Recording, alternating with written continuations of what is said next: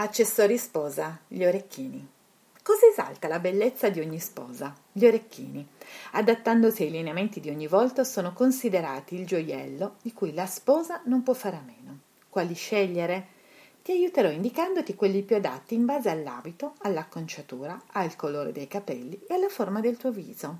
Abito. Hai scelto un abito scintillante? Per te i più indicati sono gli orecchini di brillanti. Hai un abito classico, decorato con pietre e perline neutre? Se non sei superstiziosa, le perle sono l'accessorio più adatto. Se il tuo abito è accollato con le spalle coperte, meglio orecchini piccoli per non appesantire la figura.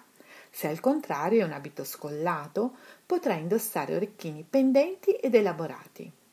Il tuo abito ha dei dettagli colorati? Gli orecchini potranno riprenderne il colore. Acconciatura.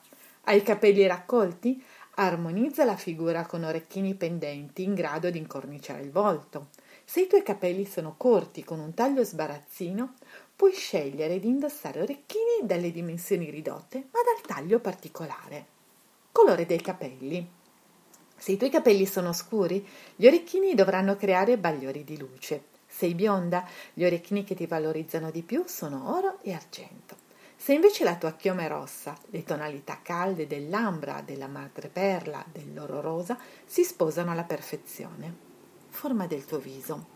Se il tuo viso è tondo, gli orecchini pendenti sono i più adatti. Se hai un viso spigoloso, triangolare o squadrato, dovrai addolcirne la figura con gli orecchini ad anello o in alternativa con dei pendenti bombati e arrotondati.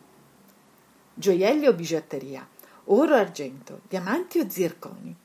Dipende dal budget e dallo stile del tuo matrimonio.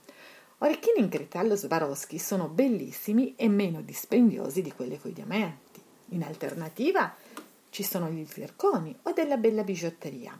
Devono essere nuovi? Se hai già un paio di orecchini che ami, che donano alla forma del tuo viso, si adattano al tuo abito, indossali senza remore. Se poi sono un gioiello di famiglia che magari è stato indossato dalla mamma o dalla nonna il giorno delle loro nozze, ancora meglio. Nei tradizionali cinque qualcosa di è proprio necessario indossare qualcosa di vecchio e di prestato. E se il vecchio e il prestato fossero proprio gli orecchini? Devo aggiungere qualcosa di coordinato ai miei orecchini? Gli orecchini da soli sono in grado di esaltare la bellezza di ogni sposa. Non è necessario quindi abbinarlo a collane o altri spunti luce. Coco Chanel in fondo diceva spesso togliere è meglio che aggiungere e il suo consiglio è sempre valido. E tu? Che orecchini metterai?